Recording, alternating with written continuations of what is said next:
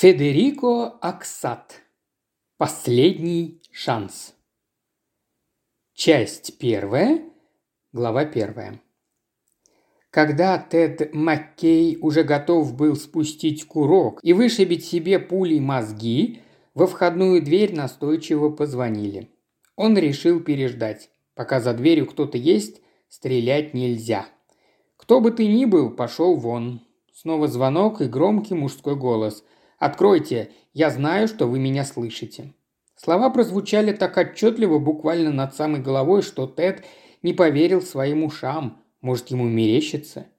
Он огляделся в пустом кабинете, словно пытаясь убедиться, что это не галлюцинация. Тут были его книги по финансам, репродукция Мане, письменный стол и письмо, в котором он все объяснял Холли. «Откройте, прошу вас», Тед все еще держал Браунинг на весу в сантиметре от головы, и кисть начала уставать. План не сработает, если этот тип услышит выстрел и вызовет полицию. Холли с девочками уехали в Диснейленд, и Тед не мог допустить, чтобы страшная новость застигла их далеко от дома. Нет уж. Незваный гость теперь не только названивал, но и колотил в дверь. «Эй, я не уйду, пока вы не откроете». Пистолет дрогнул в руке. Тед опустил кисть на правое колено, левой рукой пригладил волосы и мысленно послал незнакомца подальше. Кто он? Очередной торговец? В этом престижном районе их не жаловали, особенно если они вели себя так нагло. На несколько секунд крики и стук стихли, и Тед стал медленно-медленно подносить пистолет к виску. Он было подумал, что наглец устал и убрался в освояси, однако новые удары и вопли убедили его в обратном. Тед не собирался открывать. Еще чего. Переждем. Рано или поздно нахал вынужден будет смириться с неизбежным. Что еще ему остается? Одна вещь на столе внезапно привлекла его внимание. Это был сложенный пополам листок бумаги, точно такой же, как тот, на котором он написал прощальное письмо Холли – но на этом листке имени жены не было. Неужели он идет, не догадался уничтожить все анализы? Крики за дверью не умолкали, Тед, утешая себя мыслью, что непредвиденное промедление принесло хоть какую-то пользу, развернул листок и прочел записку. От прочитанного мороз прошел по коже. Почерк его, однако он не помнил, чтобы он писал хоть одну из этих двух фраз «Открой дверь это твой последний шанс. Может, он написал это по какому-то поводу, который сейчас не припомнит? Может, во время игры Синди или Надин? Нет. Найти объяснение не удавалось, тем более в тот момент, когда псих за дверью, казалось, вот-вот ее выломает. Но ведь было же объяснение, его не могло не быть. Ну-ну, обманывай себя на здоровье. Откройте же, наконец, Тед!» Он вздрогнул от неожиданности. Его назвали по имени? Тед не водил близкого знакомства с соседями, но все же ему казалось, что их голос он знает, а голос этого типа не походил ни на один из них. Он положил пистолет на стол. Никуда не денешься, придется выяснить, кто там. В конце концов, ничего страшного, он быстро отделается от назойливого посетителя, кто бы тот ни был, вернется в кабинет, пустит себе пулю в лоб и дело с концом. Когда на обдумывание плана ушла не одна неделя, едва ли его осуществлению помешает какой-то дурно воспитанный комивояжер. Тед решительно встал, нашарил пальцем в баночке с карандашами, скрепками, полустертыми ластиками и прочей ерундой ключ, спрятанный там несколько минут назад, вынул его и стал недоверчиво разглядывать, как бывает, когда вдруг обнаружишь что-то, чего не чаял увидеть при жизни. Ведь в эту минуту он со следами пороха на ладони, сползая с кресла, уже должен был уплывать к свету. Когда решаешь покончить с собой, даже если у тебя нет никаких сомнений, последние минуты – настоящее испытание воли. Тед только что получил этот урок и с отвращением подумал, что придется пройти через все еще раз. Он раздраженно зашагал к двери кабинета, отпер ее и ощутил Жгучий укол досады при виде записки, приклеенной скотчем снаружи, чуть выше его головы. Это было предупреждение для Холли. «Дорогая, Я оставил дубликат ключа на холодильнике. Не входи с девочками. Люблю тебя». Выглядело довольно жестоко, но Тед все тщательно обдумал.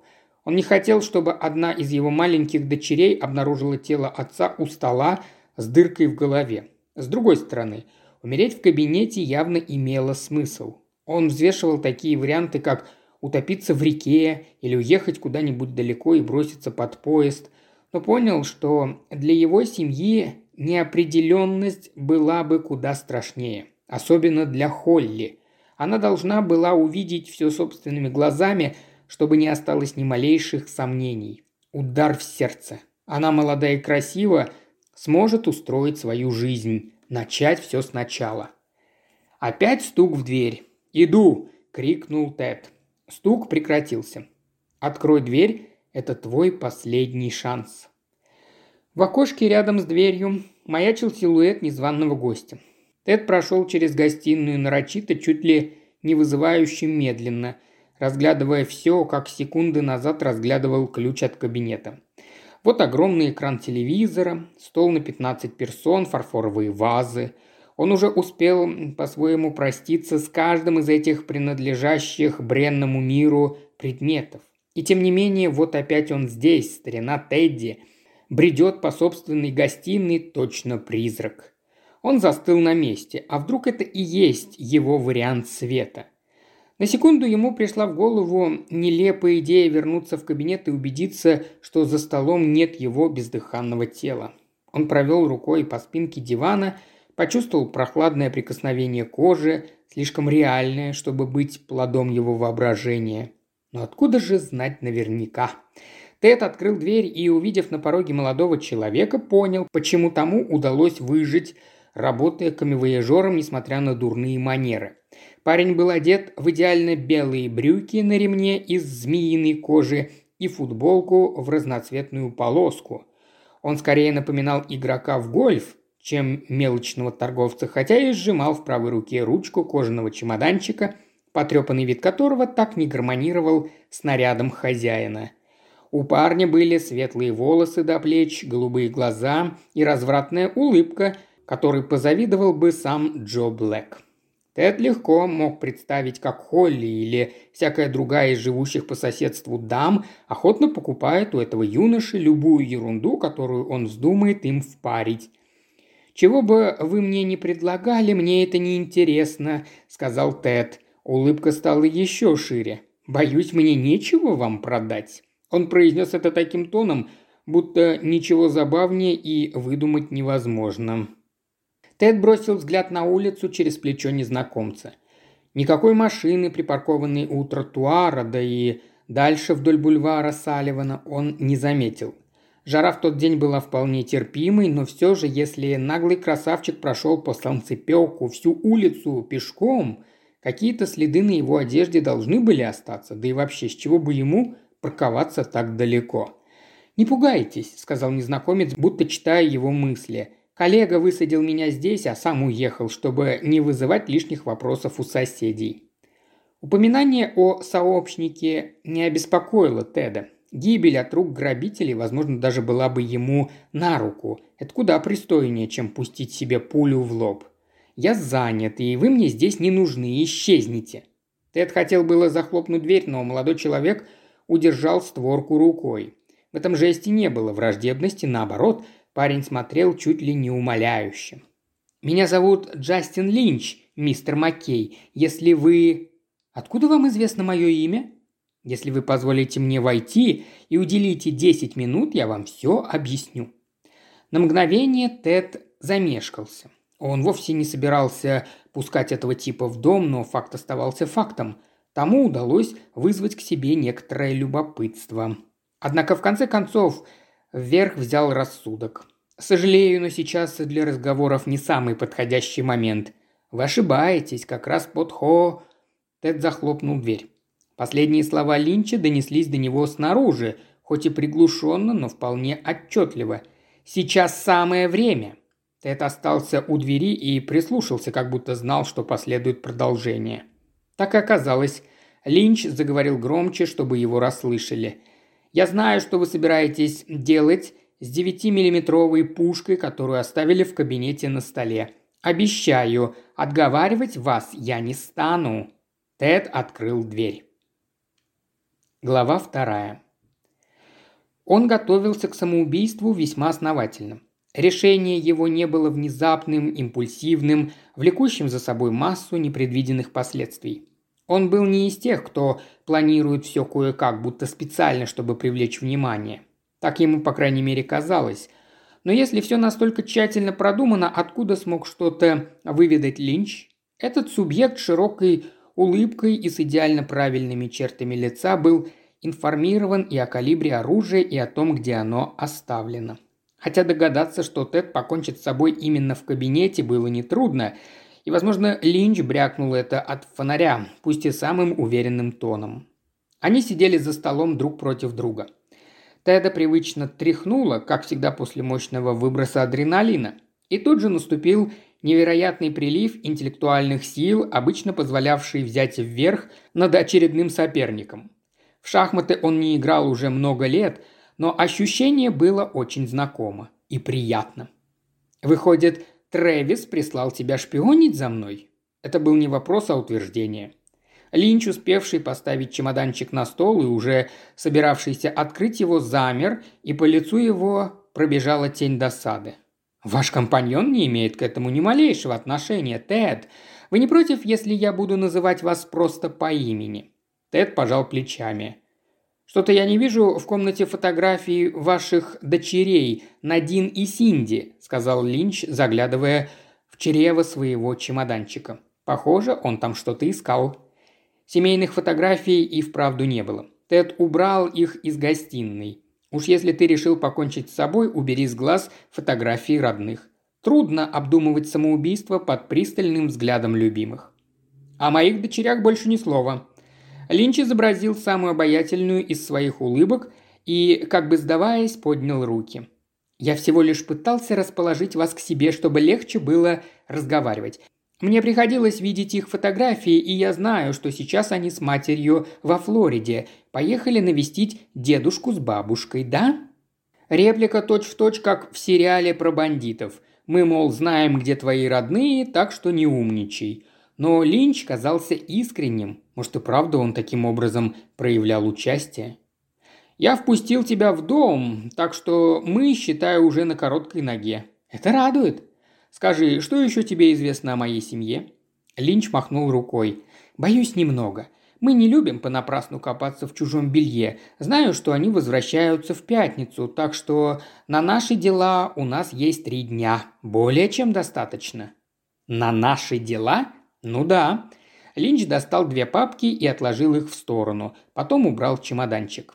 «Тед, вы никогда не думали кого-нибудь убить?» Да, парню явно нравилось сразу брать быка за рога. Если ты полицейский, то обязан предъявить документы. Тед встал из-за стола. Папки наверняка набиты похабными фотографиями. За ним следили, подозревая в убийстве, и то, что он собрался застрелиться, расценивалось как самое веское доказательство вины. Потому-то Линч так настойчиво ломился в дом. А может, он агент ФБР? «Я не полицейский, Тед, сядьте, пожалуйста». «Убирайтесь из моего дома сию минуту!» Тед указал на дверь, как будто Линч и без него не нашел бы обратной дороги.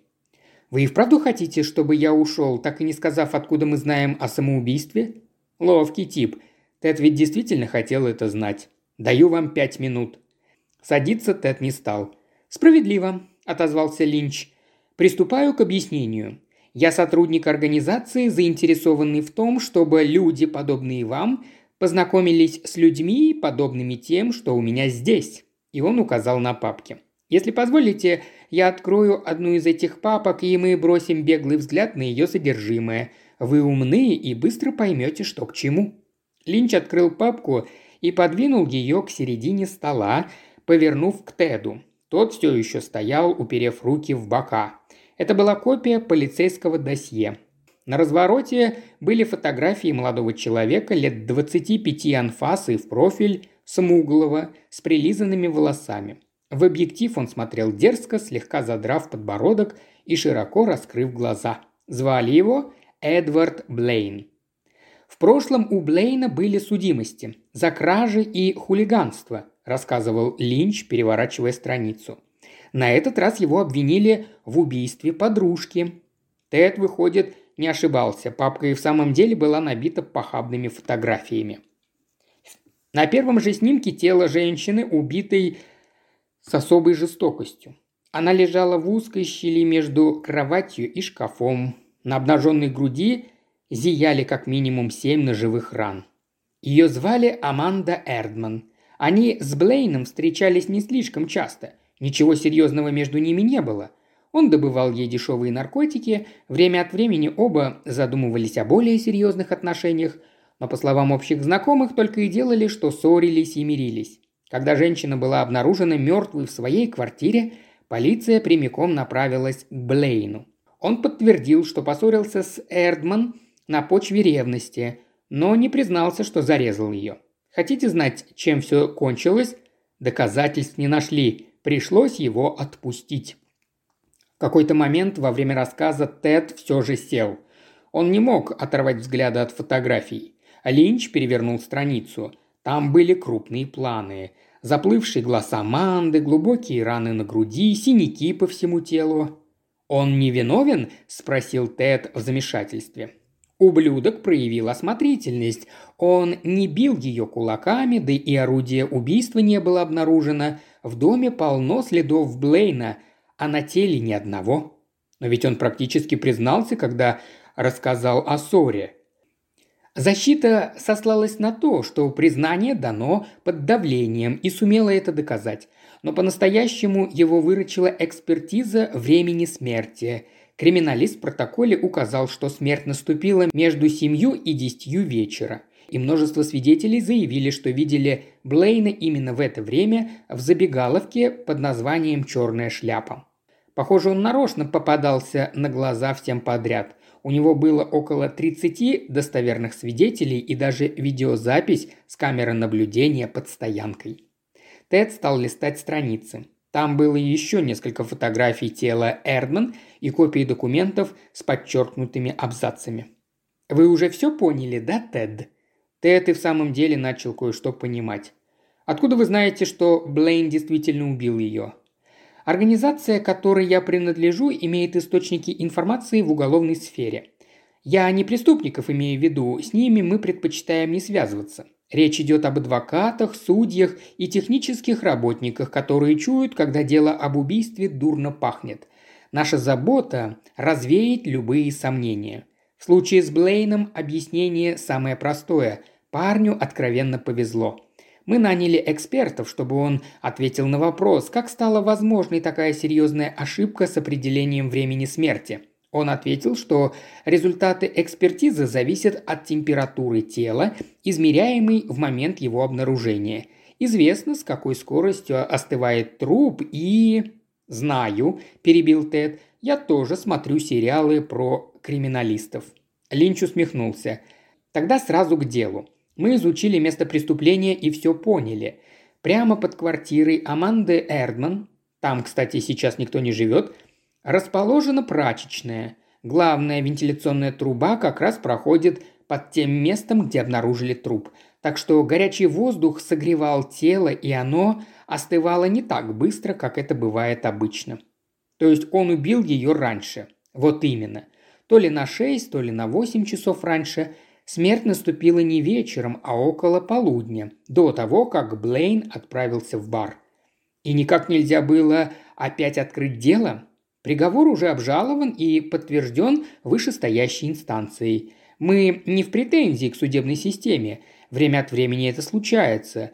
Какому-нибудь подонку удается просочиться в щели, которые до сих пор не удосужились законопатить. К сожалению, бывают и противоречивые случаи. Но одно ведь не уравновешивает другого, согласны? Услышанного Теду было вполне достаточно. «Вы хотите, чтобы я убил Блейна, так?» Линч сверкнул ровными белоснежными зубами. «Но я же говорил, что вы умный человек». Глава третья. Он остановился у холодильника. Магнитом в форме яблока к дверце была прилеплена фотография Холли, единственная, которую он забыл убрать. Девочки вставили ее в рамку из нескольких разноцветных прямоугольников из фольги. Холли выбегала из моря в красном бикини, которое долгие годы было у Теда любимым. Она смеялась, повернувшись в профиль, длинные светлые волосы развивались на ветру. Фотограф застал Холли в тот момент, когда одной ее ноги из-за колена не было видно, так что единственная опора, казалось, удерживала ее, нарушая все законы равновесия. Фотография висела тут очень давно. Тед смотрел на нее, забыв, зачем, собственно, пришел на кухню. Потом он подцепил фотографию за угол и потянул. Почти как наяву он услышал смех Холли и тут же ее плач и душераздирающие крики в дверях кабинета. Можно ли так поступить с нею? Он выдвинул какой-то ящик и положил фотографию поверх каких-то неведомых ему предметов. В холодильнике остались две бутылки пива. Он подхватил их за горлышки одной рукой, ногой захлопнул дверцу, но остановился, облокотившись о столешницу. Линч все еще сидел в гостиной, и Тед вдруг решил угостить его выпивкой, о чем уже пожалел. Надо было поразмыслить в одиночестве. Дело в том, что когда незнакомец намекнул на свой план, у Теда в груди неприятно защекотало. С одной стороны, самосуд – дело нехорошее. С другой, мир был бы куда лучше без паразитов вроде Блейна. Перспектива стать убийцей Теда не радовала – он вообще выступал против смертной казни, во всяком случае всегда так говорил, если его спрашивали. Иногда на стрельбище, целясь в движущуюся картонную мишень и мечтая влепить ей заряд в башку, он воображал, будто расправляется со злодеем, с типом, совершившим какое-то зверство или мерзость. Он кивнул, соглашаясь с собственными мыслями. Линч, если и не был в прямом смысле торговцем, сумел затронуть некие струны в душе Теда и тем самым заставил отнестись к своему предложению серьезно. Он не сводил глаз с магнитика в форме яблока. Теперь, когда там не было фотографии Холли, можно было хладнокровно все обдумать. Идеи Линча казались соблазнительными, в них было что-то глубокое, что-то важное – если Тед убьет злодея, то Холли с девочками будут считать его борцом за справедливость, а не трусом. По пути в гостиную его посетила дикая мысль, что он никого там не обнаружит. Окажется, что Линч ушел, не простившись или и того хуже, встреча Теду померещилась. Но Линч был на месте, и перед ним лежали все те же две папки. Он встал, чтобы взять бутылку из рук Теда и кивком поблагодарил его потом надолго приложился к горлышку. «Как вы узнали?» Тед снова сел за стол. «О самоубийстве?» Тед кивнул. «У нас свои методы, Тед. Было бы неблагоразумно делиться ими». «Уж поделитесь, такую-то малость я заслужил, раз ты уговариваешь меня убить человека». Линч задумался. «Это означает, что наше предложение принято?» «Это не означает ровным счетом ничего. Пока что я хочу, чтобы ты мне сказал, как вы обо всем узнали». «Думаю, это справедливо». Линч сделал еще глоток и поставил бутылку на стол. «Мы отбираем кандидатов двумя способами. Первый дает нам большее их количество, однако он не так эффективен, как второй. К сожалению, связанные с нашей организацией психологи предоставляют нам информацию о потенциальных самоубийствах. Разумеется, это не совсем этично. К сожалению. Связанные с нашей организацией психологи предоставляют нам информацию о потенциальных самоубийцах. Разумеется, это не совсем этично. Они идут на частичное нарушение профессиональной тайны. Однако мы никого не неволим. Просто приходим домой к кандидату, как я к вам, и делаем предложение. Если кандидат его не принимает, исчезаем, не оставляя следа. А в нашем случае, вынужден признать, появление мое было более бесцеремонным, чем обычно. Мне показалось, что я опоздал. Ты шпионил за мной? Не то чтобы шпионил. Перед тем, как явиться домой к кандидату, я обычно осматриваю его дом и участок. Хотя в вашем случае мы знали, что супруга и дочери в отъезде, всегда можно нарваться на неожиданно нагрянувшего родственника или друга, или на собаку, которая терпеть не может гостей – Обходя дом, чтобы убедиться, что все спокойно, я заглянул в окно кабинета и увидел, что вы собираетесь делать. Понятно, значит, все-таки шпионил. Простите, обычно мы стараемся как можно меньше лезть в чужие дела. А каков второй способ отбора? Ах да, видите ли, Тед, немало людей испытывают благодарность к организации, чувствуют, что они в долгу. Многие из тех специалистов, о которых я говорил, также относятся к этой категории. Но в основном речь идет о... о тех, кто имеет какое-то отношение к жертвам. Тед указал на папки. Линч, похоже, был из тех, кто гораздо уютнее чувствует себя, беседуя намеками, чем называя вещи своими именами. На мгновение на лице у него промелькнула недовольная гримаса. «Так и есть», – признал он, желая поставить на этой теме точку. «Теперь позвольте объяснить, что в другой папке». Линч отложил досье Блейна в сторону и раскрыл другую, гораздо более тонкую папку.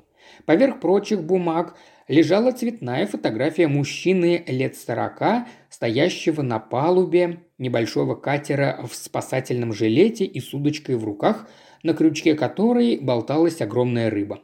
А это кто? Его фамилия Уэндалл. Возможно, вы о нем слышали. Известный бизнесмен. Не знаю такого. Тем лучше. Тед отодвинул фотографию. Под ней было несколько машинописных страниц и несколько планов местности с адресами. Намного меньше информации, чем в первой папке.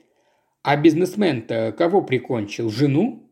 У Уэндала жены нет, и никого он не прикончил. Он не такой, как Блейн, он как вы. Тед удивленно поднял брови. «Он тоже хотел покончить с собой», – сказал Линч. «Он, как вы, осознает, какую боль и непонимание вызовет это у близких. Ваше дело, Тед, убить Блейна и тем самым принести мир и осознание того, что справедливость восторжествовала родным Аманды Эрдман. А мы в благодарность позволим вам стать частью цепочки, где Уэндл – звено, за которым следуете вы. Тед на минуту задумался и быстро все понял. Убив Блейна, я потом должен убить и Уэндала. Совершенно верно. Он уже знает об этом и ждет вас. Так же, как вы потом дождетесь здесь у себя дома появления очередного звена цепочки. Подумайте, Тед, подумайте, насколько легче будет вашим родным, если они обнаружат, что кто-то вломился в дом и застрелил вас, чем если вы покончите. «Не продолжай». «Знаю, вы уже обо всем подумали», – сказал Линч, не обращая внимания на просьбу Теда.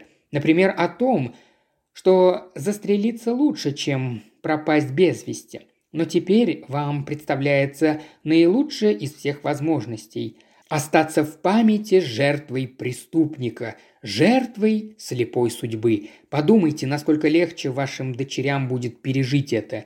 Не знаю, известно ли вам, что многие дети так никогда и не могут оправиться от «Хватит, я все понял». «Так что вы скажете?» «Мне надо подумать. Уэндл ни в чем не виновен. Послушайте, Тед, я с вами не с первым беседую, поверьте.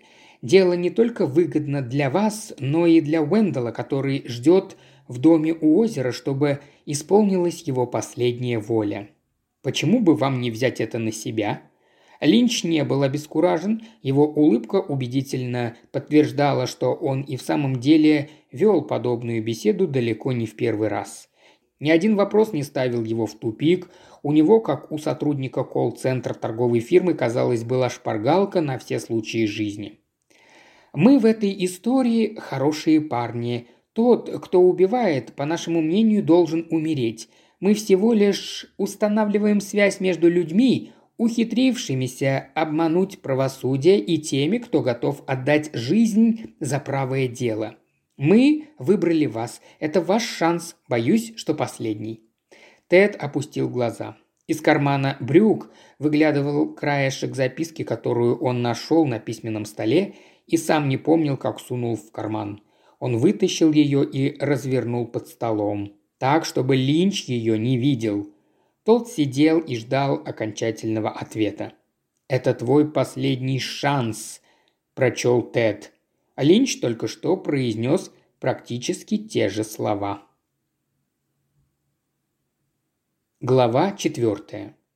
Эдвард Блейн был одинок и жил в районе, населенном людьми среднего достатка. Соседи терпеть его не могли. Он был неприветлив, занимался какими-то тайными делишками, так что отношения с соседями постепенно портились и в конце концов стали и вовсе натянутыми и едва выносимыми. Блейн был настоящим подонком, и хуже всего, что сам этим чуть ли не гордился, судя по тому, как нахально сверкал он очками с зеркальными стеклами и самодовольно ухмылялся каждому встречному. С ним пытались поговорить по-хорошему, пытались пригрозить, но без толку. Словно трудный подросток, а меж тем ему уже перевалило за тридцать, он хамил любому, кто подходил к нему с добром, желая хоть как-то договориться. Блейн упорно пренебрегал нормами общежития. Запустил сад, дурно обращался со своим псом, грозным ротвейлером по кличке Магнус, долгими часами сидящими на цепи и встречающим оглушительным лаем всякого, кто проходил мимо. Добавьте к этому пьянки с друзьями, оглушительную музыку, грохот мотоцикла. Стоит ли говорить, что Блейн часто возвращался домой пьяным или под кайфом, приводил с собой проституток, которых потом полуголыми выставлял на улицу, и они в таком виде топтались на тротуаре, ожидая такси. Когда стало известно, что Блейна обвиняют в убийстве, многие обрадовались и даже вызвались заявить в суде о непотребном поведении своего ныне знаменитого соседа. Некоторые сокрушались, что Блейн замочил подружку у нее, а не у себя дома. Тут нашлись бы неопровержимые свидетельства, а то и очевидцы, так что он уж точно загремел бы в тюрьму на несколько лет. Никто не сомневался, что бедную девушку именно Блейн и убил.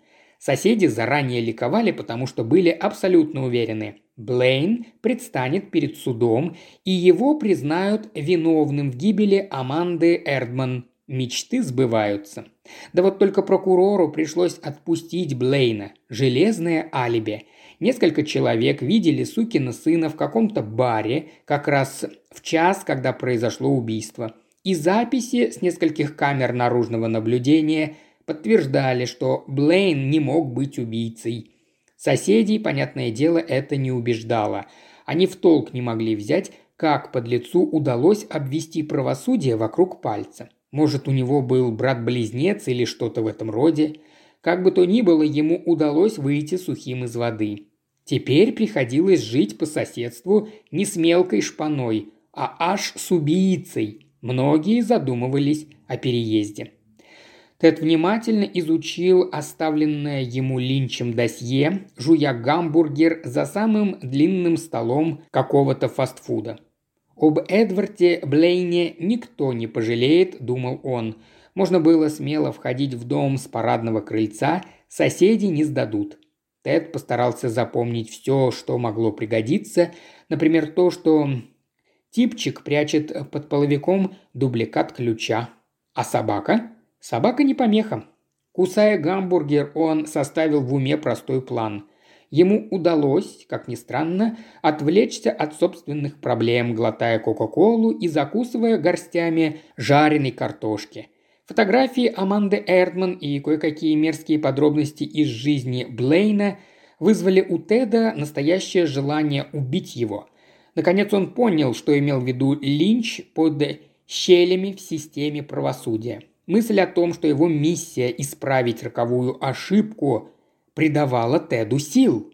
Он спрятался в шкафу в гостевой спальне на нижнем этаже, удобно устроившись между коробками, для чего пришлось их слегка передвинуть. Над его головой с нижней стены потолка поблескивала наклейка с изображением звездного рейнджера – База Лайтера из истории игрушек. Тед представил себе ребенка, который наклеил светящуюся картинку на полку, чтобы закрыться в шкафу, как он сам в эти минуты, и смотреть, как она сверкает. Ему взгрустнулось и стало жаль старину База, брошенного хозяином и вынужденного сидеть в одиночестве. Блейн вернулся только через четыре часа. Тед заранее запомнил расположение комнат и теперь мог мысленно отследить все перемещения Блейна. Вот он входит в дом через гараж, болтая по телефону и посмеиваясь. Потом принимает душ. Не исключено, что снова уйдет куда-то на ночь глядя, но ничего, Тед его дождется. Он уже просидел в шкафу несколько часов и мог сидеть еще сколько угодно долго, то засыпая, то просыпаясь. Тед снова прокрутил в голове свой скучный план, способный разочаровать любого голливудского продюсера. В нем не было ни драк, ни гневных объяснений, ни угроз. Дождаться, когда Блейн уснет, вылезти из шкафа, зайти к нему в спальню и убить так, чтобы тот не успел толком проснуться – даже милосердно, черт побери. В половине десятого Тед узнал время, глядя на экран своего мобильника. Блейн смотрел в гостиный телевизор, возможно, одновременно ужиная и время от времени отпуская ругательства в адрес бестолкового участника какой-то глупой викторины. Перспектива была неясна. Блейн с равным успехом мог отправиться на гулянку, и тогда ожидание грозило стать бесконечным, мог принять гостей у себя дома, а мог как паинька лечь спать в детское время. Однако одна деталь грозила сорвать весь план.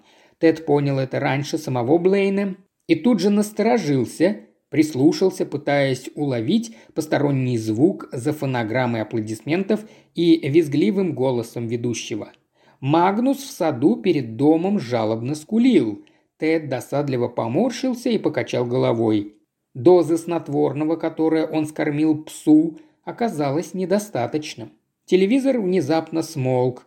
После долгой паузы скрипнула, открываясь, входная дверь и захлопнулась снова. Блейн говорил с кем-то по телефону, но так тихо, что из шкафа ничего невозможно было разобрать. Он бродил по гостиной, потом голос с каждой минутой стал делаться все яснее, слова все разборчивее. И тут случилось неожиданное. Он вошел в гостевую спальню, ту самую, где спрятался Тед, зажег свет и захлопнул дверь. Тед держал дверцу шкафа чуть приоткрытой, и теперь закрыть ее так, чтобы не привлечь внимания, было невозможно.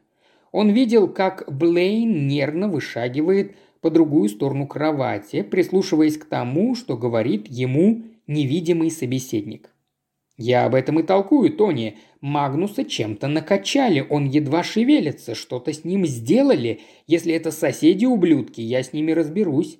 «А? Что? Нет, я этого не сделал». Блейн остановился, сел на кровать спиной к шкафу и заговорил тише.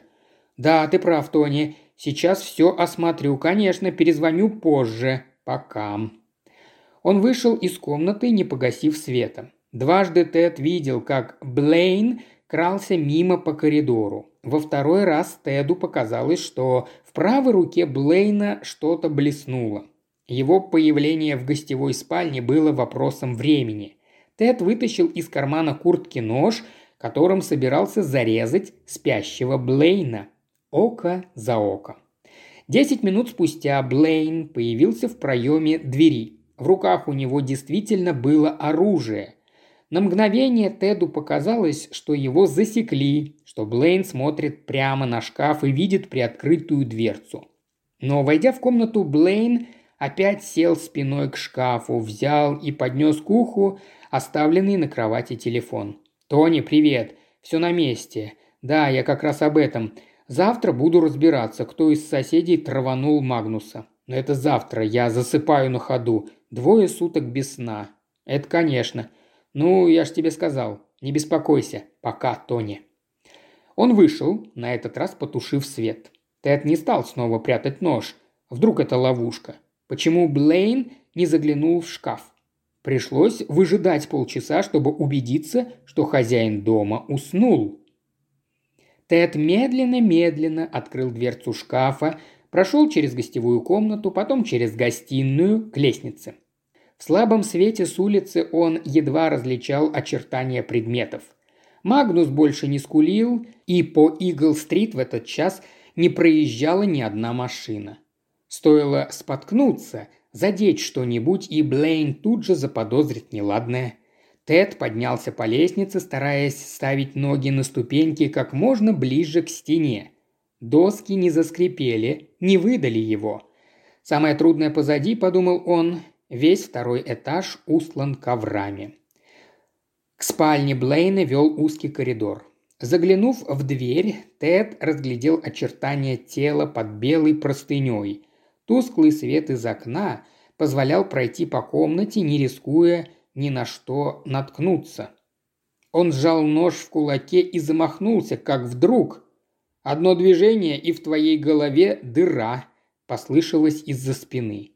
Ствол пистолета упирался Теду в затылок. Яркая лампа слепила. По мере того, как глаза привыкали к освещению, фигура Блейна на кровати постепенно превращалась в подушку.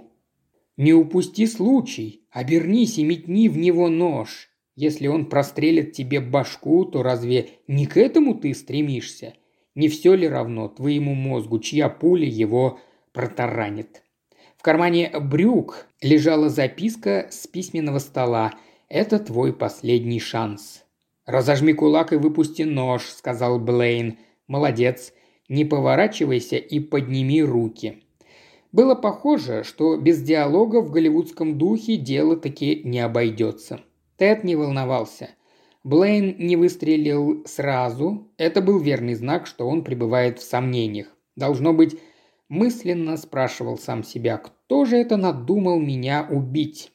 К тому же, ясное дело, меньше всего ему сейчас в доме был нужен труп, не говоря уже о том, что выстрел привлек бы внимание соседей.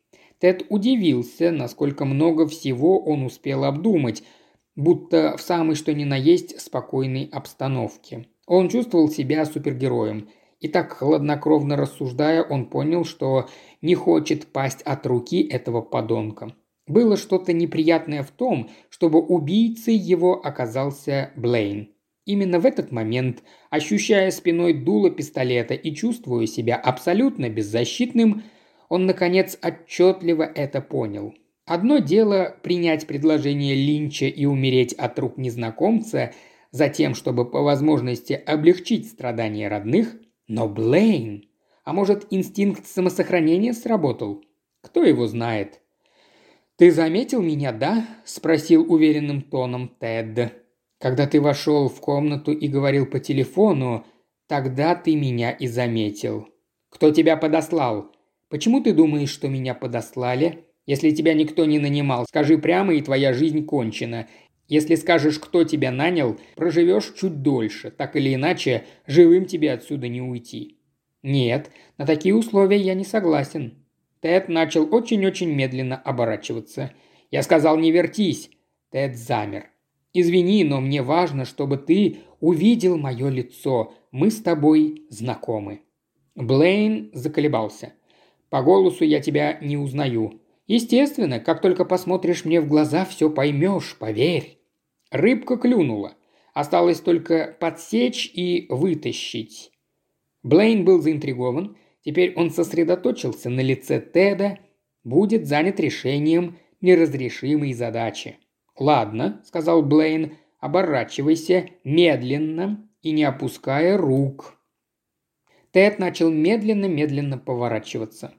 Рассчитал точно тот момент, когда глаза Блейна и обе поднятых руки окажутся на одной линии. Элементарный трюк.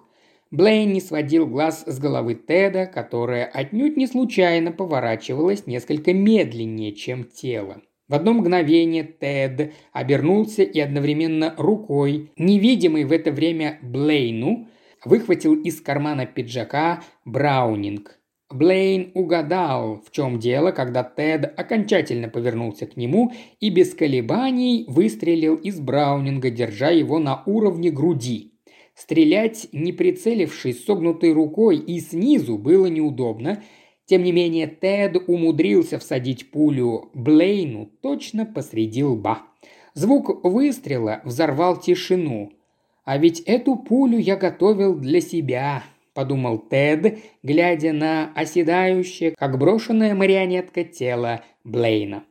Достав из кармана фотографию Аманды Эрдман, Тед положил ее на грудь Блейна и замер, не в силах отвести от него глаз. Блейн умер не сразу.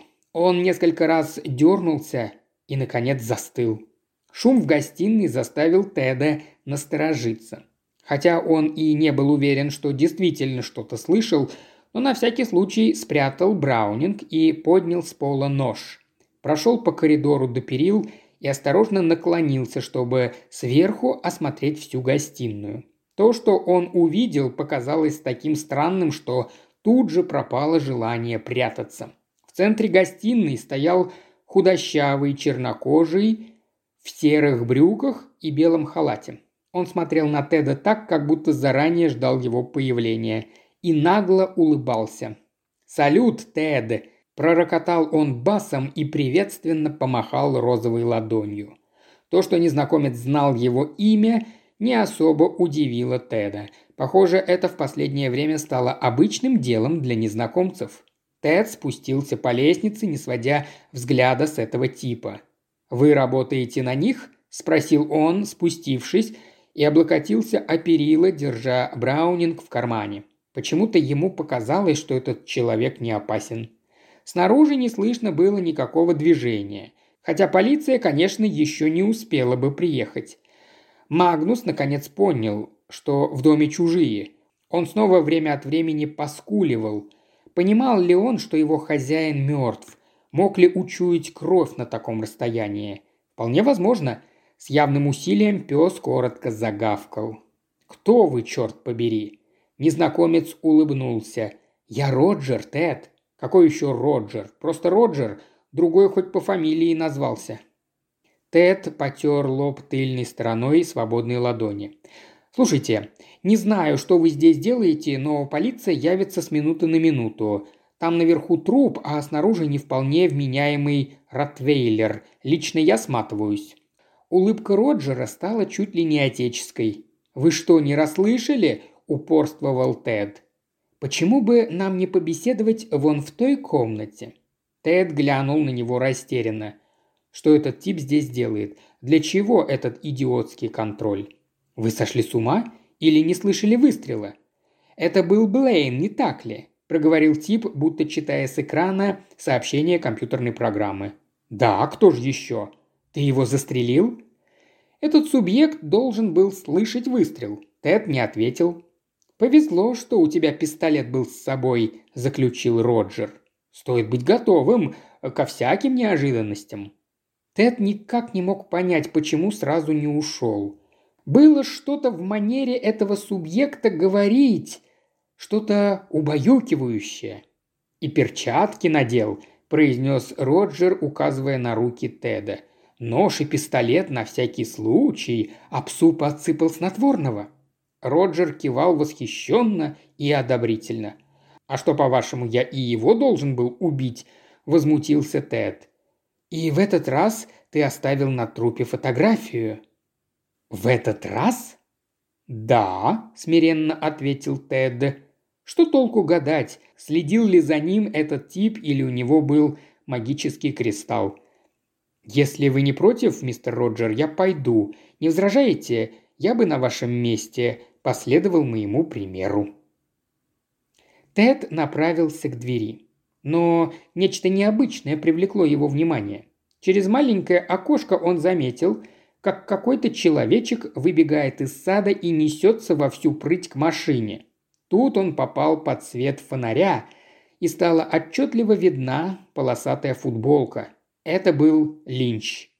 Машина тут же рванула с места. К чему этот тщательный контроль? Тед молча обернулся к Роджеру всем своим видом требуя объяснений. Чернокожий пожал плечами. Уважаемый слушатель, ты прослушал ознакомительный фрагмент аудиокниги. Желаешь продолжить слушать аудиокнигу? Тогда подписывайся на канал Ильи Кривошеева на Бусте. Ссылка на канал в описании.